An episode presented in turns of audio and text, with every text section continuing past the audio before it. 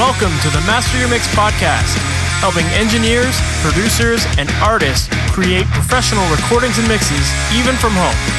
I'm your host, Mike Indovina. Let's get started.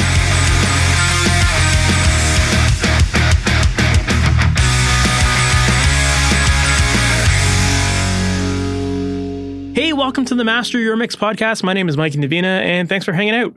Today, my guest is Cassie Petrey. And if you're not familiar with Cassie, she is the woman behind a lot of major artists social media profiles. She's worked with artists such as the Backstreet Boys, Camila Cabello, Paramore, Nickelback, and a whole bunch more. She's also the co-founder of a company called CrowdSurf, which is a marketing and music management firm. And as you'll hear in this interview, she started off as a fangirl who has very quickly become known for being one of the social media experts that a lot of big artists go to.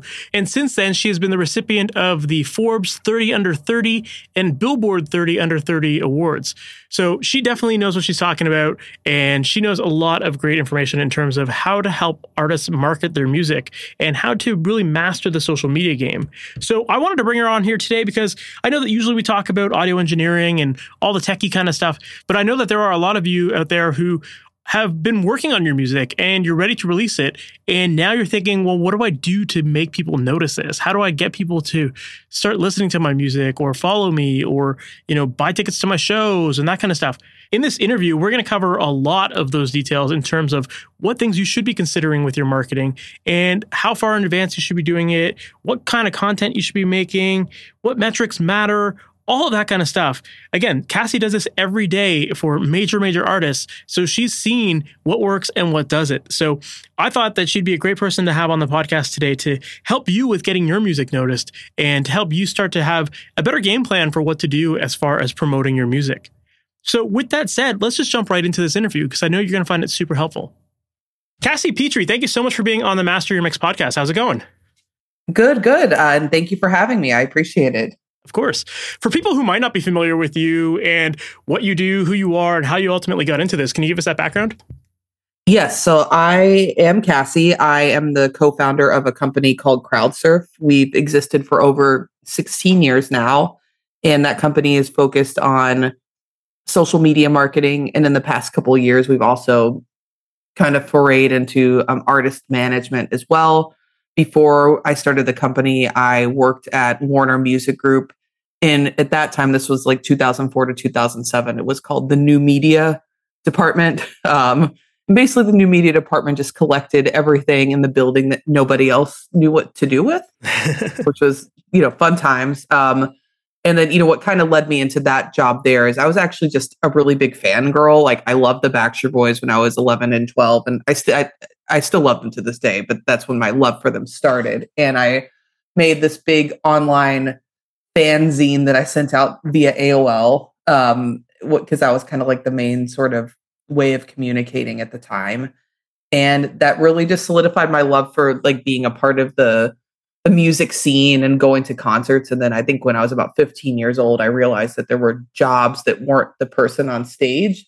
And I sort of became hyper focused on that and being the person that supports artists and started like doing that. I'm from Louisville, Kentucky, and I started doing that on a local level, like helping local bands um, with their email list. Um, Pure Volume was a website that was becoming more popular at the time. I was helping artists with their Pure Volume pages.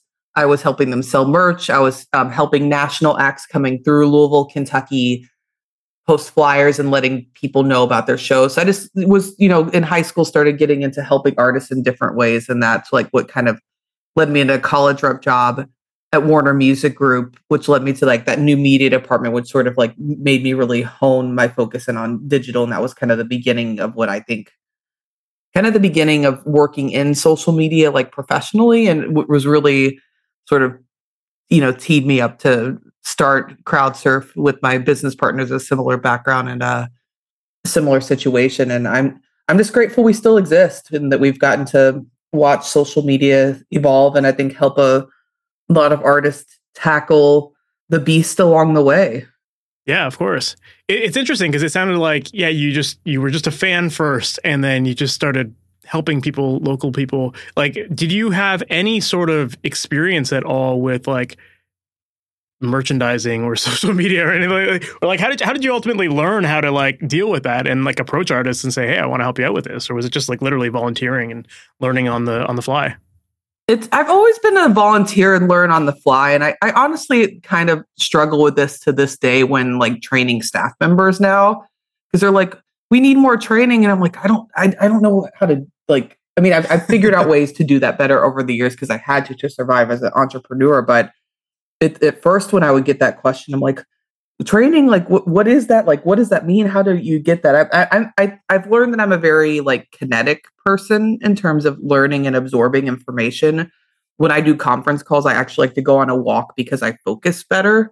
Mm-hmm. Um, I, I like uh, moving real life like helps me like absorb stuff and i think i learn the same way so it was just finding a local band that i i liked and kind of like you know, I would just look at like what I could find about them online and go to a show and I could immediately like see the the holes in a lot of stuff and where they needed help. I could see like that the person running merch wasn't friendly enough or wasn't proactive enough or that they should have more product or that they should have an email list at the at the table. I feel like I can look at any music project that exists even when I was 15 and be able to find five ways that I could help make that artist's career better. Not from like a product or music standpoint but from like a marketing and infrastructure standpoint. I just think it's kind of a knack that i've always had. So i when i found a local band i was like i was like oh i can run your email list and i'll print out the clipboard at the next show and set it up. And they're like oh okay sure. We haven't even thought about that. So i've just yeah. always kind of dived in and figured out how to help yeah, it's funny that you mentioned like bands not even thinking about things like that. And it, it, I, I think that there's a lot of artists that are in that same boat where it's like they've just they make music because that's what they love, and then they're like, oh well, I guess we're a band, so we should probably do what bands do and maybe just get some shirts or something. You know, like it's just kind of like they're following what other people are doing and not even really strategizing any of it. You know, um, yeah, I'd yeah. love to get your thoughts on that, and if you find that to be true as well. Yeah, no, I definitely find that to to be true, and I I understand why. Like uh, you know, and for like context for listeners, I I I live with my boyfriend. We've been together for eight years, and he is a musician and has a studio in our house. And so I feel like I've gotten to understand artists and musicians even more through that process that I did, you know, before with just working with musicians versus living with one. And the making music is a very all encompassing job. Like, you know, if I go to an office and work for eight or nine hours, I still don't think that takes as much energy as it does like a four hours in the studio. Like, making music is a very all encompassing, energy draining, sometimes in a good way, but like it, it, it takes a lot more out of you than it does for me to be on conference calls and answer emails in a lot of circumstances. So I understand why all this other stuff is probably a second thought because there's so much energy that goes into making great music. So I completely understand why there's probably there's not much brain power left after you've gotten through that part of it. Fair. Yeah, but at the same time too, it's like once you're done with those those recordings, what are you going to do about it now, right? Like that's that's where I think people need to start shifting their mindset a little bit and it's like, you know, the days of I think that these days I've always said like we're in the entertainment industry, we're not in the music industry. And you know, it's like the music is a part of the entertainment, and we now need to be focusing on the social media and the marketing. All that stuff is part of the entertainment. You know, that's how you connect with your fans. That's how you market yourself, and all, and that's how you keep top of mind. So, um, I just I feel like there's a lot of bands that just still think it's like the music industry, and that's you just have good songs, and that's all you need. But there's definitely a lot more to it, especially as a young artist. I, I would think, unless you disagree with that. No, I, I don't disagree with that. And I think that there's always been a lot of, you know, extra work to it. And there's, yeah, there's a difference between, you know, wanting to make music and wanting to be an artist.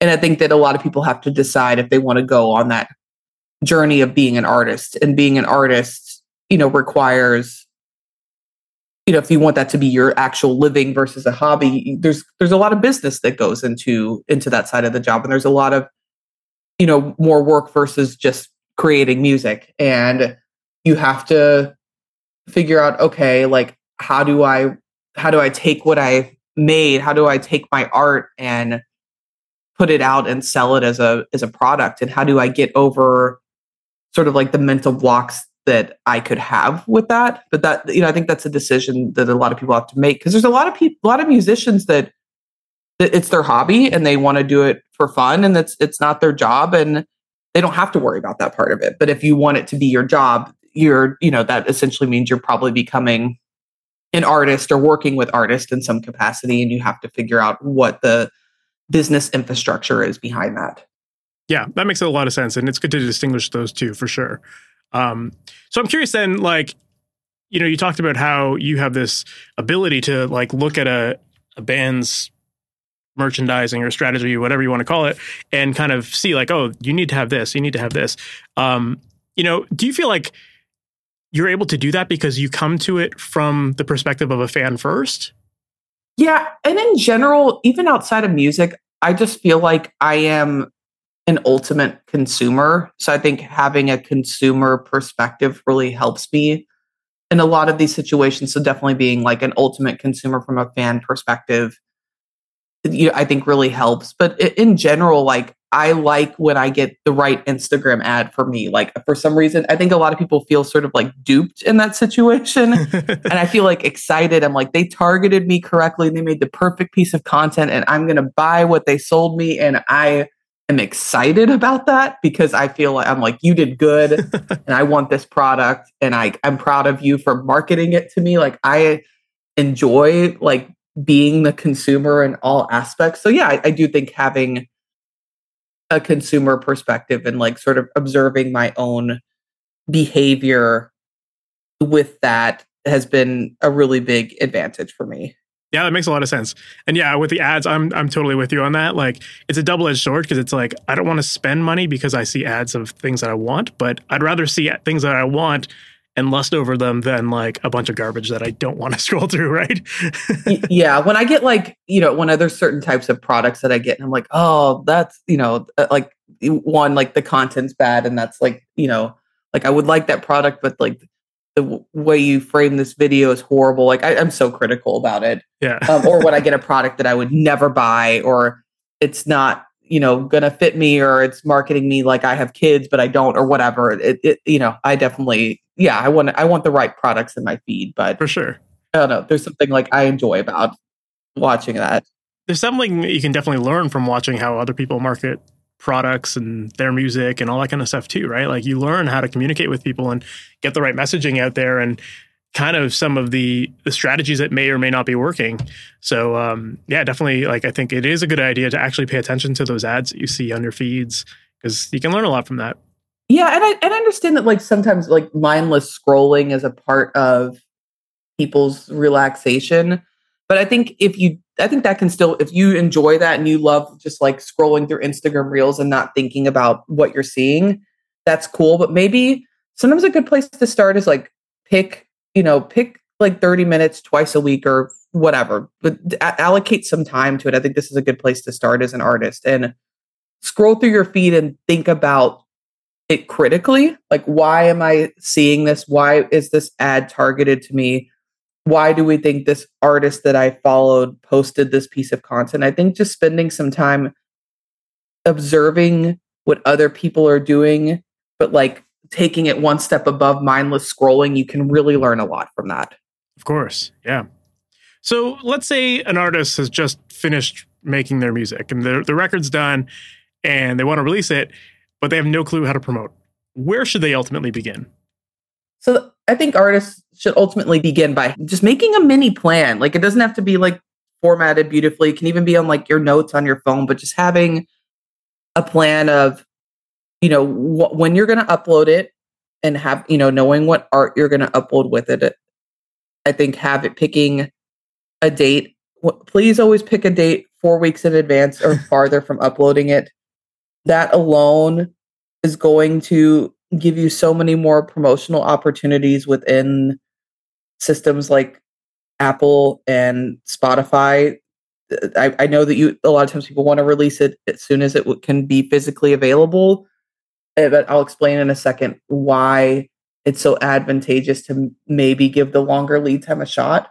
But so make make like a plan that has dates on it. So when you're going to upload it, when you're first going to tell people it's coming out, maybe like 10 to 7 days before and then like have a plan for like what maybe maybe you're going to post something the day before it comes out then post something the day that it's out.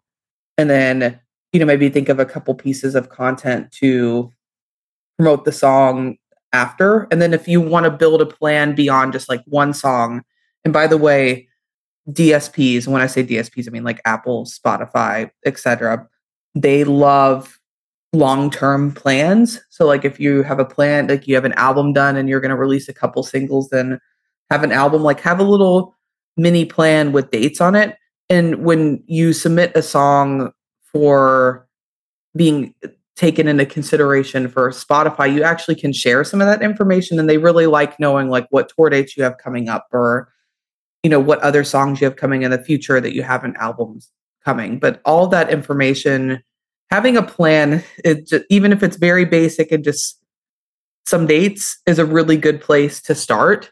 And I think a lot of people don't even take the time to to make the plan because I think they don't matter. It doesn't matter, but the the plan very much does matter. Yeah. No, totally. I, I think a lot of people just they're like, cool, a song's done, like go to Spotify, like or upload this stuff onto Spotify and like that's it. And yeah, I think you're absolutely right. Like there's having that marketing roadmap ahead of you, like really does give you if you've mapped it out, it, it makes it easy for you to figure out what to do when. And yeah, like with a tool like Spotify, like like you said, that they they want to see consistency. They want to see a plan, and uh, and a lot, even a lot of the playlists and stuff like that, you have to submit them well in advance to get considered. So um, it's definitely something people shouldn't be rushing into. Yeah, absolutely. And I I finally talked my boyfriend into he does um he makes two things. He does like instrumental cover songs and then he does and then he has his own jazz record. And I finally talked him into letting me like submit stuff farther in advance. And the first time we did it, he got his song on like the state of jazz playlist. I didn't talk to anybody at Spotify. I didn't have have like a connection I pushed to. I literally just did what they asked in terms of submitting it with the form far enough in advance, and that alone got him on the biggest jazz playlist. So if you do things correctly, I have seen it work out for people. And because I think a lot of people are like, well, I'm not going to get a playlist anyway, so why should I wait? Mm-hmm. But and sometimes that does happen. Unfortunately, you do take that risk of you do everything right and you wait longer and you wish the song was out and it didn't do anything. But sometimes it does. And I think it's worth holding out for those sometimes moments. I think that's a really good point that you bring up. And it's not just about having connections with Spotify or whoever. It's like just follow the process. It's usually like there's a process for a reason. So if you if you actually pay attention to that kind of stuff and submit accordingly to like those those terms, like then you're going to increase your chances of getting picked. So um, I think that's important because yeah, there's still a lot of people in the industry who will think like, oh, it's all about like who you know, and if I don't know somebody there, then I'm not going to get what I need, that kind of thing, or what I want. Um, so yeah, I love that you brought up just like just following their rules, you know, following their steps. I think that's important. And even if you do know people, like let's say you know because I, I work with i work on a lot of pop artists so like i know the pop editors there the first thing they're going to ask me if i email them in a pitch is did you submit it through the pitch tool yet?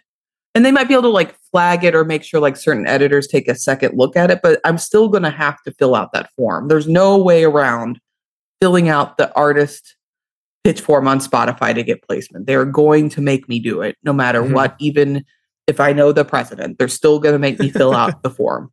Yeah. I'm going to have to go through the process. Love that. So you, you talked about like the long term strategy and kind of letting Spotify know about that kind of stuff. Um, are there like any specific release strategies that you can think of that can help people with with their music? Like, do you recommend people be releasing singles these days versus just like a straight up album? Like, is is there anything to consider there? I think it's a combination of both. I think leading, I think having a couple single moments leading into an EP or an album can be nice. Um, I saw this article on Billboard a couple days ago that talked about how some of the biggest successes this year were on the back of albums versus the single release strategy. So I'm hoping that we see more like albums in the mix again because I think people are so focused on these single moments mm-hmm. that um, we've kind of lost albums. But there's a lot of data now showing that um, you know people are going through and listening through full albums and that that is like increasing people streams and that people are interested in that still um but I, I think it can be either way. I've had a lot of success too with artists who just release every six weeks religiously like release a single. I've seen success on both sides but either but even if they're releasing the song every six weeks they're still running probably like five or six songs ahead. Like they know in six months what song is coming out. And I think a lot of the artists that I see that have the most success have like they master that balance of not waiting too long to release something, but also like having, you know, not like not knowing what's coming after the current song they have. They have a, a long-term roadmap. So I think it's kind of hitting that that balance. But I think maybe the sort of the because I think a lot of musicians sort of they have like a problem with finishing a song. They'll like sit with it forever and make changes on it forever. And I think at some point you have to call it done. And then, and maybe done, it doesn't mean like you put it on out immediately, but you put it on the schedule to release it immediately. Mm-hmm. Well, that makes sense. I mean, you don't want to be playing catch up and like feeling like you have to like rush through the process. Like the more, the more you finish the songs in advance, like the more you can actually be strategic with releasing them and getting all your ducks in a row to like not just put it on Spotify, but also to plan out your social media marketing and all that other kind of stuff that you're going to be doing with it. Um, I'm curious to get your thoughts, like with with albums on Spotify. Like I think one of the big trends that we've seen, obviously, in the last few years, has been like releasing singles, and I think a part of that is because of kind of that long term roadmap, like you were talking about, where if people are releasing songs every six months or every six weeks, it's almost like you're keeping top of mind and you're feeding the machine like new material all the time. Um, so as far as like, you know, giving Spotify what they would want, if you're releasing an album, I guess it's just about really like having that plan of the back, like what you're going to do to promote it on the back end, letting them know about the tours and all that kind of stuff. Because then they, then I'm assuming that's what they would be looking at to see that there is that long term strategy there, right? Yeah, and I think maybe it's like we're gonna, you know, the the end game is an album, but we're going to drop these three songs leading into the album. Gotcha. And then there's going to be a tour after. There's going to be a music video, or you know, and then I'm going to release single one, you know, six months from that, or what, you know, from the next project. But I think just, you know, just kind of general, like, play, you know, career plans and knowing that it's not just like I'm releasing a song and I'm praying it goes viral on TikTok. Like knowing that like no matter what happens, no matter what happens on social media, like you're still going to keep releasing music. I think that's important to them to know that you're serious about this because it is so it is so much easier to put out a song now that I think that they want to see a commitment from artists versus people throwing stuff on a whim and hoping that they have a moment. Fair. They want to see I think they want to see people that are in this for the long haul and aren't just here to try to have like a TikTok moment. Yeah, that makes a lot of sense. Um, so then the other question I would have in is like as far as like it's it's one thing to have your music up on these platforms um, and to to have that strategy going into it like what you think you're gonna how you think you're gonna promote your album and stuff but like what kind of content should people actually be making beyond just like uploading something on on like spotify like what kind of social media content do you think people artists should be making to promote their music so the thing that I think is really great about social media music right now is that music centric content is being favored pretty popularly, pretty like well and popularly in the in the algorithm, which I don't think what I would say is the case five years ago. I'm seeing a lot of content that's super successful. That's um like one person with acoustic guitar, just you know, well lit and well recorded, but singing to camera is pretty simple. It's an iPhone a camera. It's not something more high end than that. Um, seeing a lot of success with these videos of like vocalists singing in car garages or um, kitchens. Um, seeing, you know, dance, you know, people dancing to songs still, you know, do well. Like there's there's a lot of music centric content that's doing well, and and I like to sort of simplify it for artists by thinking about okay, what you know, at, at the core of these platforms, regardless of how you see how people populate their content on these platforms, you have to figure out what are short videos that represent your music and post those on the platform. But I think take what other people are posting out of it and it kind of gives you a more it kind of you know quiets things in your head and makes you it makes it a little easier to focus on okay what content should i be posting like what what what videos do i want to make to promote my music? And how do i make that vertical? And how do i make that under a minute long? What is what does that look like? Mm-hmm. um because i think a lot of times people get caught up especially when more music centric content wasn't as popular on these platforms. I think artists would be stressed out because they would see lip syncing videos or like quirky dance trend videos and they're like that's not me. And i'm like i'm not asking you to make those videos. I know those aren't you. Like i don't want you to do something that's not you. But mm-hmm. What piece of video content is you because and again if you want to be an artist versus a musician an artist is going people are going to have to see you sometimes whether it's on stage or on video or in pictures so we're going to have to figure out what what your video persona is and post that on social media. But I think, you know, there, I'm seeing a lot of success with people having like videos of them playing riffs on guitar. You see like the 10 year old who's really good at bass. You know, like there's a lot of really music centric content. And I think that it can, you don't have to like talk or add weird captions anymore. I think it can just be music. It just needs to be good and it needs to be well lit. I think people struggle with that sometimes um, in terms of you need to have like it can't be a cool dark room. I know that that's appealing to a lot of artists and it's mysterious, but algorithms don't like it. They like they like clear focus and they like lighter color backdrops. I'm sorry, that's just how it is. They like light. Um, they in sucks to be a goth band. yeah. So, but there's a way to like be aesthetically correct and still be well lit and be clear For on sure. camera, you know. But yeah, but like, those things are important, and like these platforms do know how to tell if it's a good quality video, both like on sound and clarity. So I think if you just kind of have those things in check, and again, not saying you have to have this big camera, but you know, there's little things you can, you know, uh, it can all be shot on iPhone, but thinking about, you know, consciously thinking about lighting and is like, you know, is, you know, is it, you know, natural light? Do I go buy, you know, even I had to film a podcast on camera yesterday here.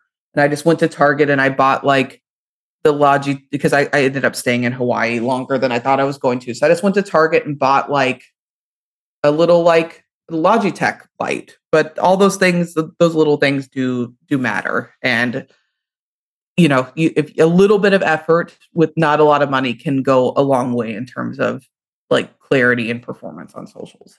Yeah, for sure. Well, I love that you brought up that idea of like just focusing on like the one minute content videos because I, I think that a lot of people still have this like old school approach uh, to marketing music where they think like, well, the only way to market it is to have these big full production music videos.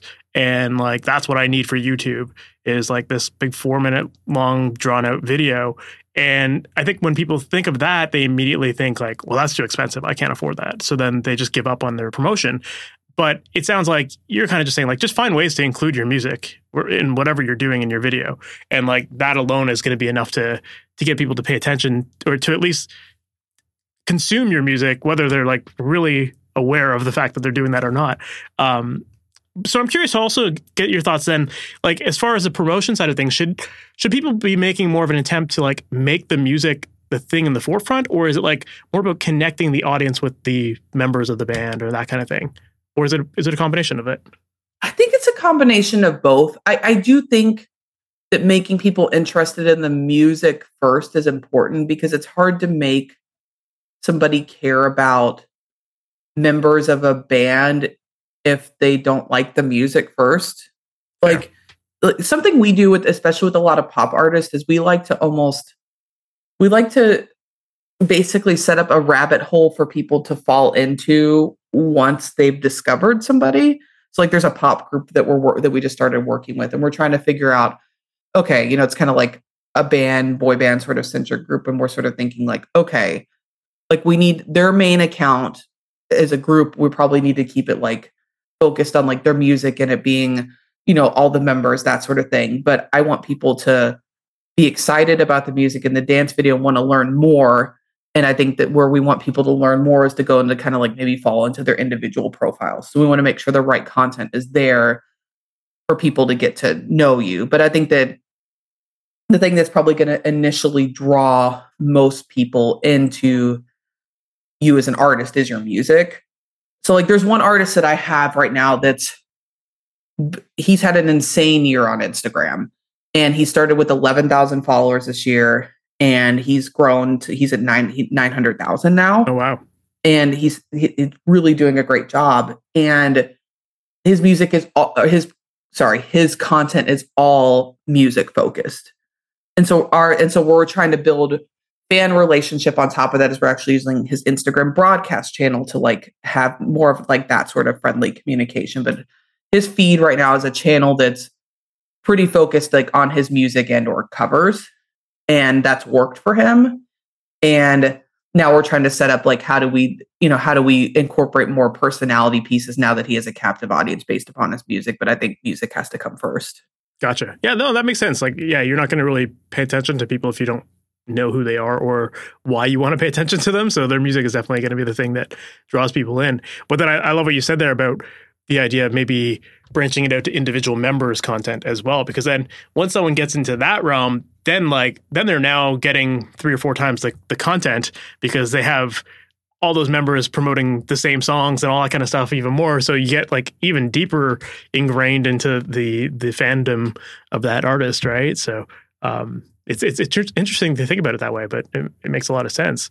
So then like okay, let's say people are making their videos, that you know, whatever type of videos it is. Like at that point, there, like, what metrics should people be paying attention to uh, to to know if this content is even working, or does it matter? Um, I mean, I think it matters to a certain extent, but I think that what the metrics I like people to pay attention to is their own. Like, did I do better last month or this month? And, and why? And I think you just always want to try to do a little better than you did the previous month.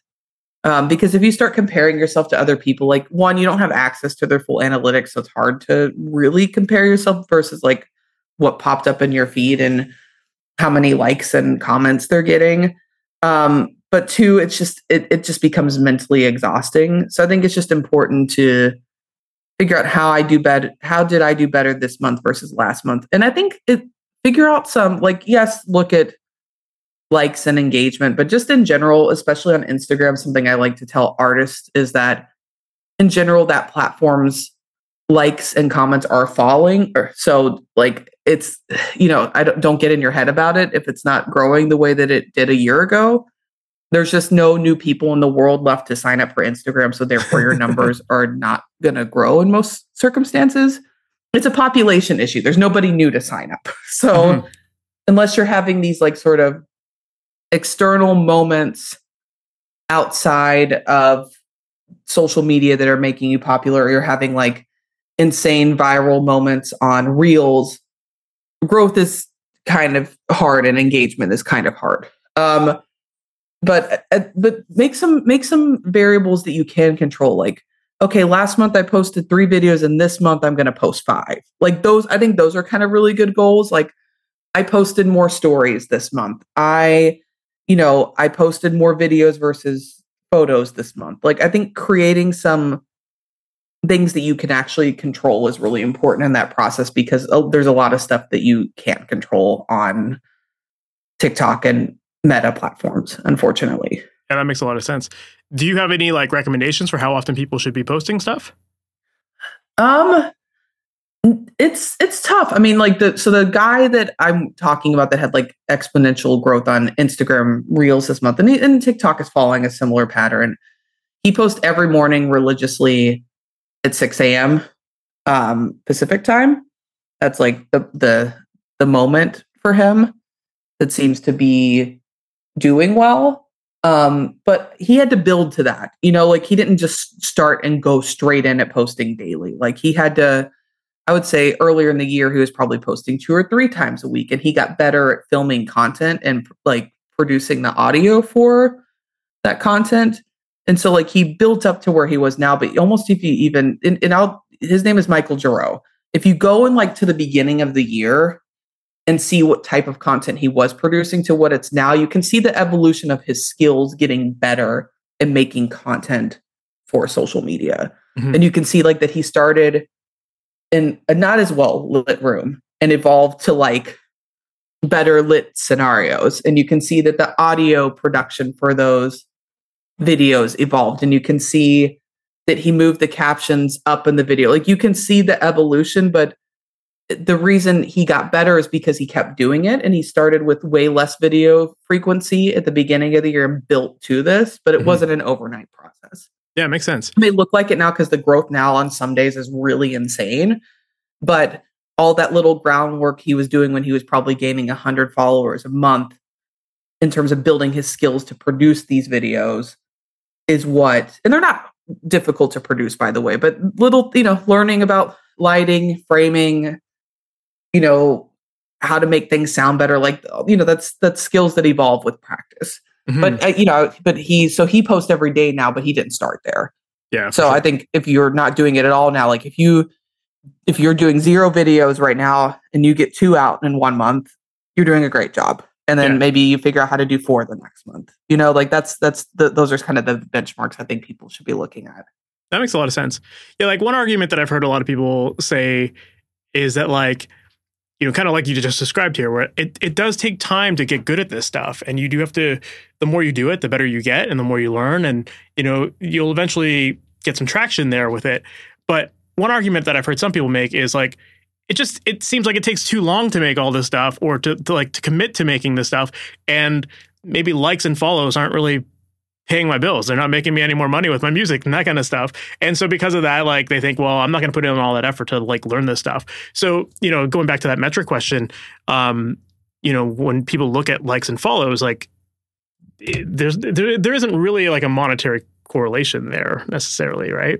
Um, so I'm just curious to get your thoughts on that. Like, do those likes and follows really matter as far as like growth? Obviously, growth on the platform, sure, but like um, from your perspective, like, are there is there more of a correlation there as to in terms of like the the size of your audience on Instagram versus you know how much you're making selling your music and that kind of stuff? I mean, there you know, there's it, it's tough. Like, I don't I don't think there's a direct correlation. I know some people have like you know, millions of followers on TikTok that can't move any tickets. And I know some people that have 200,000 and can move a ton of tickets. My, my favorite data point is actually ticket counts. That is my favorite thing to look at because that is that is the thing that matters the most. But success on social media can lead to better ticket counts, but I don't think it it doesn't translate the same for for everyone. Um, but for example, I'm my company works with a comedian named Taylor Tomlinson, and we've worked with her since pretty early on. And when she started, you know, her, you know, she was definitely under like 50,000 Instagram followers. And, um, you know, she's worked really hard at social media over, over the past several years. And, you know, it's led to, you know, she's had a lot of other factors in her career in terms of, you know, Netflix specials. And now she's a, late night TV show host, which is like, you know, that's going to launch next year, but that's like a big moment for her. Um, but I will say, as her social media grew, you know, it definitely was a contributing factor, I think, to her ticket counts getting better. You know, but she doesn't have like 20 million Instagram followers. You know, she has, you know, she's, but it, so it's, it's like the numbers do help grow the important things, but they're not the end all be all of everything. Cause I know people who have 20 times the amount of Instagram followers in her would not be able to sell out a theater or you know, I feel like she's probably close to being going into arenas at some point. Um, you know, it it doesn't correlate directly, but more, you know, you can use these platforms to get more exposure on your brand and music, and that will eventually, you know, hopefully lead to more people consuming music and coming to see you and buying merchandise. But they're not directly correlated, no. Yeah. But more exposures and more followers is not a bad thing in terms of getting your music out there. For sure. Yeah, I guess it's just more of like uh, it's it's like growing a mailing list, right? It's like the more people that are on your mailing list, the more people are getting notified about the new things that you have. And as long as you're growing an audience of the right people who truly connect with you and your your message and your music, then the bigger that audience gets, then the more likely I guess you would be to having better ticket sales as a result of that. Yeah, for sure. And as somebody is growing their touring career, like their social media numbers are going to increase. Like that's that's going to happen. It may not be like influencer level increase, but it, they are going to go up for sure. Yeah. So so on that note of those people who are like, you know, maybe this isn't worth it for me. Like, what do you have to say to people who feel like it should be all about the music and that they shouldn't have to do social media and like people that are in that still like old school way of thinking of the music industry? Like, what what advice do you have for those people? If it were the 1970s and somebody wanted to play your music video on TV or somebody wanted to put your song on the radio, would you tell them that that didn't matter, that you wouldn't want to be there? And the answer is probably that you would want to be in those places because you want to be a successful artist. And for better for worse, social media and our phones are this generation's TV and radio. And so if you want to be in the media where music and entertainment is consumed, you have to figure out how you find your space on that phone screen. There's there's no way around it. That's a great answer. I love that. I, I I'm all about like making people realize that they just need to like stop thinking small and th- stop thinking old school these days because like yeah it's I hear it too often. I mean this that's how people consume music. Like you listen to Spotify and Apple on your phone. You watch you you I you know I'm I'm traveling right now and I'm watching TV from my phone. I I screen it to my TV from my phone. Every piece of media that I'm consuming is attached to my phone. So we need to be putting our music and content about music in places where people consume it. And that is all very centered around the phone right now. That's just, there's no way around it. Absolutely. Would you say that there's, there are certain platforms that people should be going towards first or like, is there a strategy to that? Like, should people focus on one platform at a time or just jump on all of them and try to, you know, share as much content as possible amongst all those? Like, is is there any sort of strategy there? I think that it's important to eventually get to as many platforms as possible because I say it's more chances, more chances for people to hear your music. But I, I say that you have to sort of start one if you have zero social media presence, start focusing on one at a time and building. It's kind of like a, a running a marathon. You're not gonna go run 26 miles tomorrow if you haven't trained for it at all, you're going to probably walk a mile as your first day. So let's figure out what that version of walking a mile your first day is. Maybe it's registering an Instagram account and then doing two posts that month. That's like step one of running the marathon. And then maybe you, the next month, you have like a weekly post on Instagram. Okay, cool. Now maybe you think about opening a TikTok and taking some of the content you posted there onto TikTok. But I think it's important to tier it because if you go straight into running best practices on day one, you're probably you're going to be overwhelmed and you're probably going to fail and hate it and that's not a long-term sustainable like relationship to have with social media. So I think, you know, pick pick one platform to focus on for month 1, 1 2, master it and then maybe okay, now I'm going to add TikTok in there. And then now TikTok's rolling. Okay, maybe in month 4 like I'm going to make sure that I'm post I'm get you know, maybe I should start putting some stuff on Snapchat. Maybe I should think about a YouTube channel. But like you have like kind of make sure that like each one is sort of like up and running and you have a system for it before you add another one versus like registering seven properties and it, it just I think it's too overwhelming. Yeah, I would agree with that. I think it's like to to learn the algorithm of one is is tough enough, but then to like try to figure out however many platforms there are, it's just it just would seem way too overwhelming and you'd be I think you probably you have to ease yourself into that process, like you said, like the marathon example. I think that's a great example there. Um, is there like kind of a, a, hierarchy of platforms that you think people should be diving into? Um, you know, I think I could argue the hierarchy, but I think right now, um, Instagram is still very important. I, I feel like Instagram is almost kind of like your web page now. If somebody's hearing about your you as an artist or as a band for the first time, probably going to type it into Instagram to like learn about you first. I think that's kind of a first like learning point. So I always like to make sure that's kind of tight. Um, TikTok still has a lot of great moments to get on people's for you pages or still go quote unquote go viral. So I think that those two are kind of where I prioritize stuff. But then I've also seen people have some really nice moments on Snapchat on YouTube Shorts, Facebook Reels, depending on the type of music you have. Like I've seen some really big moments there too. So there's there's a lot of different little places, but I would still say Instagram is still kind of like a key important player and I think an easy sort of entry point for people to start with. Interesting. I'm, I, I I find that fascinating you said that because I, I, think a lot of people, just because a lot of people spend time on Facebook, would maybe gravitate towards that or something like a YouTube as one of the earlier things to, to go into. But um, but I think you're right. Like I think Instagram does give you a lot of different options to explore between like your posts and your stories and lives and all that kind of stuff. So it kind of does seem like a good platform to to get all of the important things uh, to start. So yeah, it's very interesting. And I think something that's kind of tricky about YouTube and Facebook is that like I would say like posting on Instagram is similar to consuming on Instagram, like being a consumer, but Facebook has a lot more differences in terms of running a page versus like being a regular like profile engaging with friends on there. So that's why I think that one's a little more challenging. And same with kind of YouTube. It's a little different than like watching videos and commenting versus like running your own channel. There's, I mean, they're both doable, but I would say Instagram is kind of the closest entry point to also like consuming on the platform. Gotcha. Yeah, that makes a lot of sense. In terms of um, planning social media posts and scheduling all that kind of stuff, are there any specific tools that you like to use to help you through that process? I have trust issues with tools. Okay. um, which I think just maybe because I've been doing this for almost 20 years, I've seen a lot of tools exist in like mess up. I've seen them be a part of like password leaks. Um, I've seen them post at the wrong time or not post when you schedule it. So I have trust issues with them.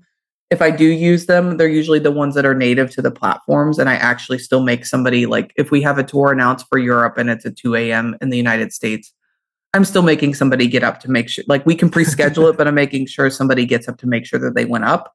Um, because they because there there are issues and they don't sometimes. Um, so the way that I sort of plan is I'm pretty simple. I just make sure I have a plan in Google Doc that uh, that multiple people can look at, and I update it on a ongoing basis. But I, I keep it simple. I I don't use a lot of um don't use a lot of social media planning tools because it's uh I don't know. I feel like it ends up going out the window, and no, and, and none of my artists want to use those. To, they don't want to look at them and uh, approve stuff on them. And I find that I just use documents to keep myself organized. And a lot of times with our clients, we're like texting them on a daily basis to be like, hey, reminder, you need to post this today, or hey, can we post this for you? But it's like we're organizing ourselves, but they don't even have insight to those documents because they they don't care to look at them. Gotcha. That makes a lot of sense. Yeah, I've even heard the argument for for doing it manually that by doing it manually, as soon as you post it, you can kind of see the immediate results of it. And whereas if you schedule it, you're probably not even paying attention to what people are doing with it. So, you know, if you have a large enough following, you can see the comments come through or the shares or whatever and like comment on people's comments. And you know like that's just another way that you can interact with people. And uh you know it, it, it makes a good argument for why you would want to do it manually even though it's it's a pain to do. It it, it helps you just connect with people easier yeah, and and also you're going to catch errors too. Like i I think I've seen a lot of detrimental, not really in music, but brand mistakes where they posted something and I'm like, oh, I can tell that you did that manually. Like if there is, like when something goes up immediately after a big school shooting or a war, like it's just started or that sort of thing. I've seen a lot of issues where I'm like, oh, that looks like really illy timed right now. And if they probably would have caught, they probably would have caught that in the moment if they were doing it manually they're like, oh, this is really not a good idea. Like, oh, there's just a giant school shooting and we're going to be pushing X sale or launching X new product. Like you, you, you have more like, you, you have more catches to like think about those,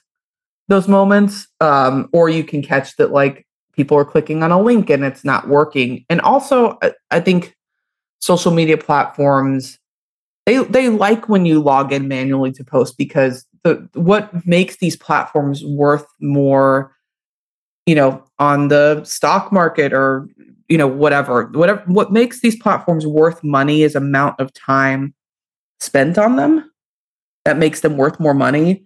And you're not spending more time on them if you're using tools to upload. So they want you to log in and upload manually because while you're logged in and posting, you're going to get an ad and they're going to make more money. Fair. So they want you, they want you in there. They're going to prioritize you a bit more if you're logged in there because they're they're able to make money off of you if you're in there. So that's that's another thing I think about too. Interesting. What are your thoughts on like sponsored posts and that kind of thing? Like should people be doing that to to get their music out there? Like paying other people to post about it? Well, either that, like either paying like influencers to to market music, or um, you know, you can also do like YouTube ads and stuff like that, where like you can maybe promote your music video and and you know people pay for that kind of thing. Like, do you think that those are valid options to explore as well, or should people just be focusing on the organic side of things first? I mean, I think organic definitely has a bigger upside, and there's still a lot of good moments you can have with organic. So I would definitely prioritize that as number one. But um, there are there can be some good moments with ads. Like I think right now, uh, so the, something I've kind of learned over the years is that the earlier in on an advertising product you get, the better bang for your buck you're going to get because it's not as developed. So right now, TikTok is kind of the ad platform that's underdeveloped because it's not as old of a platform. So I would say that you're going to get the most like impressions out of boosting a TikTok post right now. But like years ago, that was Instagram and Facebook. And before that, it was YouTube. But as they mature, you kind of have like, and they have better tools for targeting. You get sort of those less kind of magic moments for less money.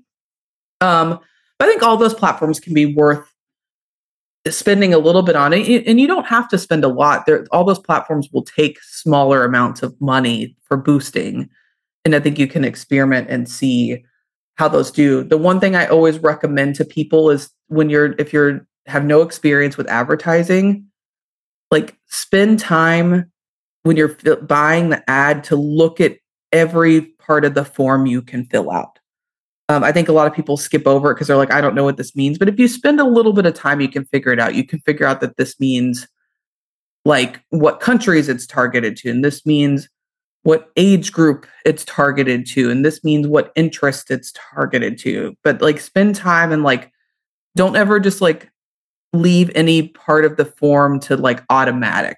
Like look at it and think about it. And I think that's where you can catch a lot of things and sort of get better rates on on ads. Um, but I think the things that are worth spending money on from a music standpoint is maybe like a small TikTok boost um, here and there. I think is a good place to start in terms of spending money. Um, you can have some really good moments if you do have like a you like if you have a music video. I think you can have some good moments on AdSense with pushing a YouTube video, even for a couple hundred dollars, it can translate to several thousand views easily if you set it up correctly. But I think those are two good places to start, and maybe a little money towards um, Spotify's marquee tool. I think that's another good place to spend.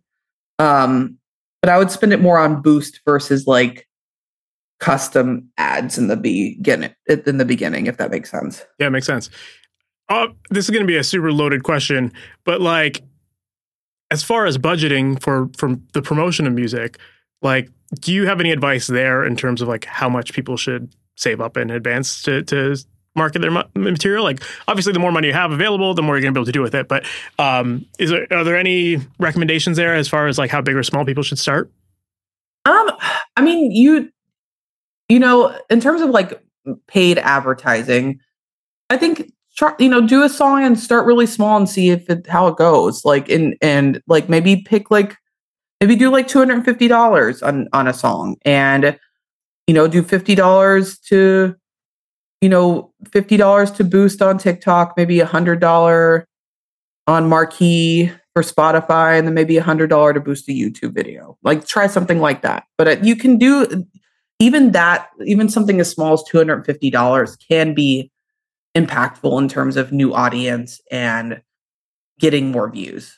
So I think it's, you know, I think something like that is fine to experiment with. It, again, like, you know, with, with, you know, some more can be nice, but sometimes it's not even worth spending more. I think even if I had more, I think I would probably start with that. And if it did well, mate, you can always add more money to it. Mm-hmm. You're like, oh, this is translating and I'm seeing, I'm getting followers because of this. You can add more money if you feel like it's worth it, you know, but you don't have to like wait until you have $2,000 to boost TikTok posts to release a song you know you, you mm-hmm. can you can kind of play it by ear and even if you have $2000 you spend $50 and it's not working don't feel obligated to spend the rest of it. Like you kind of have to look at it in real time and decide if that investment is worth it or not. That's a that's a really good point and i think uh, very good advice because otherwise yeah it's, it's so easy to spend and waste money on these platforms and especially if you're not like paying attention to how well these your ads or whatever are doing you know you can burn through that money real quick So For at least if you spend a little bit of money here and there, and then you kind of evaluate, do you need to make any tweaks to it, like that kind of thing. That's going to allow you to get much further if you're like updating according to the success of your post. And if it's working and it's crushing, then absolutely just you know spend the money on it. But um, but I think that's a really good point to bring up is that you ju- you don't have to spend your full budget right away. Like test it out first. Yeah, absolutely. Yeah. As far as um like social media posts and stuff like that, what are your thoughts on using AI to assist with with any of that social media content? Do you feel like there's there are uh, valid uses for it, or that it, it can be helpful, or any advice there? I think it still has a little bit of ways to go. Um, I wouldn't trust it completely. I think AI is good for brainstorming, like even on Chat GPT. If you're like, I'm this kind of artist and I want ideas for what to post on TikTok, it'll shoot back to you like seven ideas, and one or two of them might be like a good thought starter. But like, I, just don't think any of these are fully dependable yet. I just think they take some of the legwork legwork out of brainstorming when maybe you have that mental block. Mm-hmm. No, that makes that makes a lot of sense. Yeah, I think it's a good uh, yeah, it's a good idea starter. If anything, there, yeah, makes a lot of sense. Another question I had about like kind of just going back to like the metrics and followers and stuff like that is that there's still a lot of people that think that like you need to have a million followers or whatever in order to like make it quote unquote make it in this industry and like earn a living. And I guess going back to like what we were talking about earlier with ticket sales and that kind of stuff. Um, as someone who works with a lot of different artists, like, do you agree that like you need to at least have like a pretty decent sized following in order to like make it an actual decent living off of this? I don't think it has to be a million. I think you have to have a following for sure. But I have an artist who has um, about 75,000 followers on Instagram, and she did a tour this summer and um, netted $150,000. So, you know, that's a six figure salary off of one tour. And, you know, she has a dedicated fan base and caters to them and can make money on a club tour and selling merchandise and VIPs because of that. But she's not anywhere near a million followers on Instagram. So you, it, it's all it's all relative. How are those people converting, and how much do they spend on you, and how much do they like you, and how, you know, do they like you enough to come to the show and to buy the VIP and to buy some merchandise? It, it's all I've seen it sliced and diced a lot of different ways. hmm What about like I know there's that that dreaded term influencers. You know, as far as like becoming an influencer and maybe like partnering up with brands and stuff like that. Like, do you see that as a as an avenue that artists should explore as well, or does that should you be at a certain level before you go after that kind of thing? I think that, I mean, it it depends. Like, I think that there's some.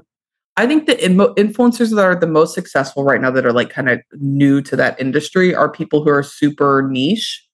So, like, you know you, you know, play it guitar a certain way, and all of your content is about guitars, you'll probably pull in some like deals around guitar. You know, if you have a hundred thousand followers and post a lot about guitars, like you're gonna you know you're probably to be able to make a living doing that i mean i'm i'm in hawaii right now so i was looking up some like female surfers last night and i found this one girl in hawaii that has like $125000 and or not $125000 125000 fans on instagram.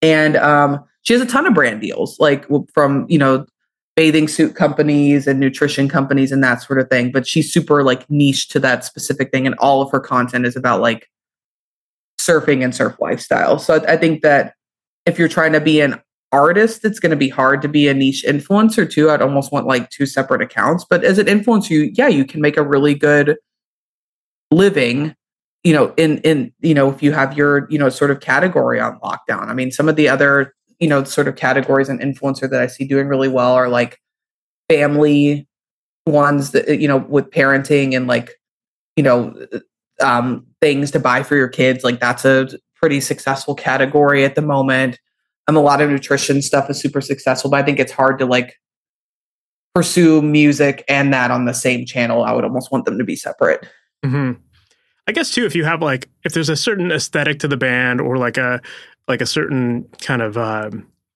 vibe that goes along with the artist, then like those are the things that yeah you can maybe gravitate toward. Like you could find some uh, branding deals and stuff. Like I know some artists, some friends of mine that they uh, they've kind of become known as being like a party band, and they they built up their following, and then all of a sudden like they were starting to like approach like companies about you know, like, can we market your chips or your beer or whatever, you know, like, and, and like they got some brand deals out of it and like they ended up doing very well because of it. And because of those brands being as big as they were, that obviously brought in a lot of new followers to the, to their, to their group.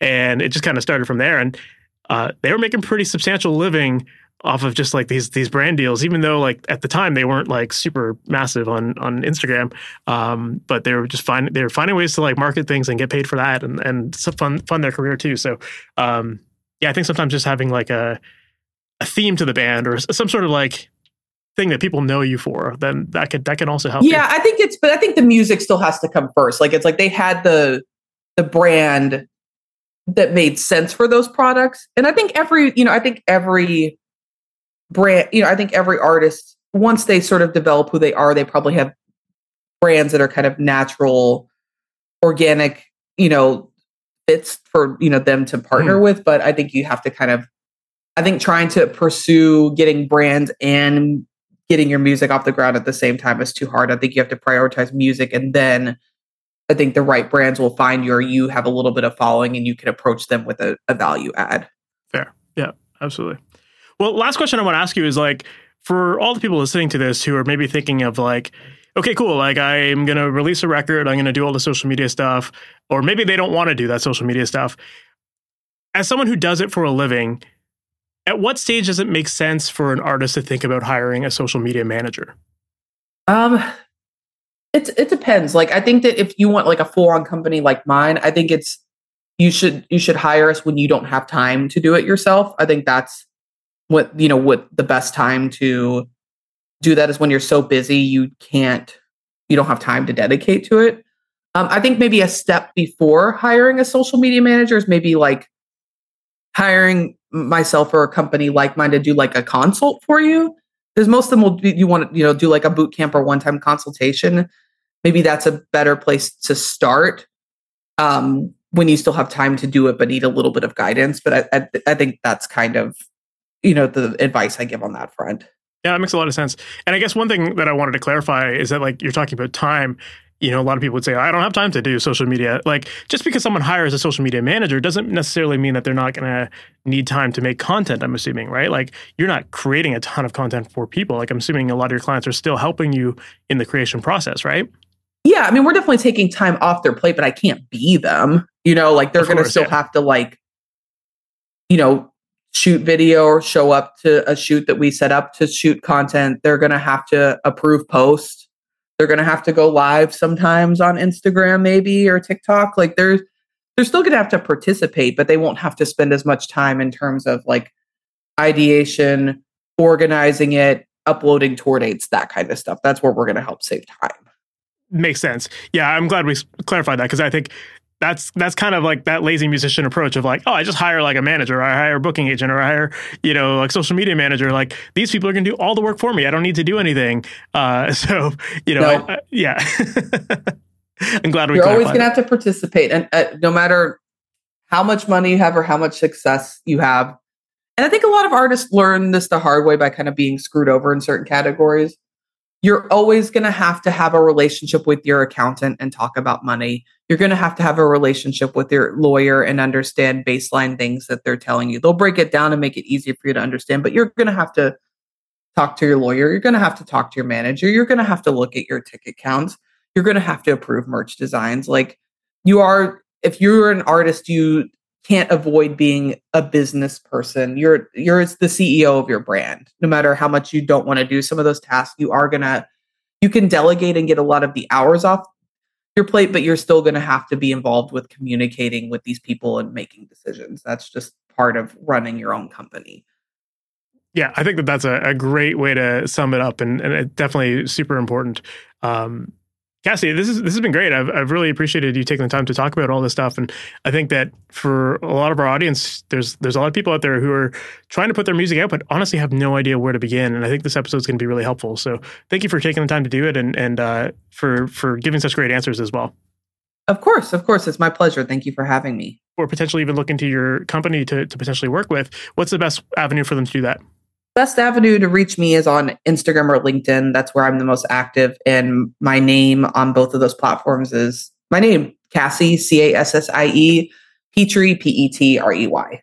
Awesome. Well, thank you again for, for being on here. I really appreciate it. Of course. Thank you. So that was my interview with Cassie Petrey, and I hope that you enjoyed that episode. I hope that you found it super helpful. I know it's a little different than what we normally talk about on here, but I felt like it was really relevant because I get a lot of questions from students always about, you know, how do I promote my music or what should I be doing? What kind of content should I be making? All that kind of stuff. So I felt like it was really helpful to have someone like Cassie come on here and really break things down and give us some insight into not only the types of content that we should be doing, but also the strategies in terms of how to think about approaching Spotify and how to think about marketing your music and all that kind of stuff. I think it's all really, really important and relevant information. And I thought she shared a ton of amazing stuff here for us. I love what she was talking about in terms of how you don't really need to spend a ton of money to make content. You could just simply use your your phone, which you already have. You know, that's a pretty good camera in your pocket there. So there's not really a ton of excuses for why you can't do it. It's not like you need professional equipment or any of that kind of stuff. Instead, you just got your phone. So, you know, something like that, it could just be filming your band practice or you jamming on your guitar or singing in a room or whatever. Like there's all sorts of quick content that you could be making. And then as long as you're incorporating your music in it, it has potential to be spreading and for people to pick up on that. So I love that she talked talked about how it doesn't need to be expensive. And I also thought it was cool to talk about the strategy in terms of how far in advance you should be promoting your music. And then once you do, what metrics should you be paying attention to, right? Like, are likes and follows enough, or is there more to it? So, I love that she covered all that kind of stuff here. And lastly, I thought it was really important to talk about the idea of when to hire a social media manager because time and time again, I hear from people who always say, like, oh, if only I had this person on my team or that person on my team, then I would get this stuff done. But the reality is that as an artist, as someone who's trying to promote your music and make a career out of this, you do have to put in the work. You can't just hire other people to do it for you. You need to put in the work. And by doing that, it also makes it so that when you finally do have the ability to hire someone to help you with that stuff, at least you know what should be happening. You know your systems and you can then vet whether that person is good or not because they're either following your systems to a T and they're making it work for you or they're not. And then if that's the case, you get rid of that person. So you know, I think it's really important to realize that you do have to put in the work. And for some of you listening to this, it's going to suck. You might not enjoy making social media content, but if you want to actually make a career in the modern music industry, you have to be making it. You have to care about that stuff and you have to promote your music and not just hope that someone's going to magically find you and decide to do all the work for you. Even still, even if someone had a lot of money, you still are the artist. You still have to be promoting your music. So I thought it was really great that we covered that because it's the dose of hard reality that a lot of us need to hear. So, yeah, I hope you enjoyed that episode just as much as I did. If you did, please make sure to subscribe to the podcast. That way, you're notified about all new episodes as they go live each and every Wednesday morning. And if you're still working on your music, I know Cassie mentioned earlier in the episode that there's a lot of musicians that will just tweak and tweak and tweak and never quite finish their songs. But if you're someone who has been working on your music for a while and you're just ready to get your songs out and you want them to sound as good as your favorite records, I would love to help you out throughout that process. If you're feeling stuck in terms of what to do with your songs to improve the quality of them, that's exactly what I can help you out with. And inside of my coaching program, Amplitude, I work one on one with my students to help them get their music done. We work back and forth on your songs. You're going to get mixed reviews, feedback. You're going to get all your questions answered. There's mastering, there's a whole bunch of training libraries involved. It is a program designed to help make the process of making pro recordings and mixes super easy and super repeatable so that you can do it with all of your songs. And you get feedback and handholding all the way through so that you can be confident that you're taking the right steps. So, if you're interested in learning more about this program and you would love help with your songs, make sure to visit masteryourmix.com forward slash amplitude. And that's where you can find all the information about that program there. And then I would love to hop on a call with you. I'd love to learn more about the kind of projects that you're working on, what your goals are, and just to make sure that we align. And if it seems like I can truly help you, then I would love to have you inside of this program and to work with you to get your songs done. So, once again, make sure to visit masteryourmix.com forward slash amplitude, and you can find all the details there. So, with that said, we've reached the end of this episode. Thank you so much for sticking around, and I can't wait to chat with you in the next one. We'll talk soon. Take care. Thanks for listening to the Master Your Mix podcast. To have your questions answered, submit your questions to questions at masteryourmix.com. Please go to iTunes and subscribe and leave a review. And for more information on how you can improve your mixes, visit masteryourmix.com.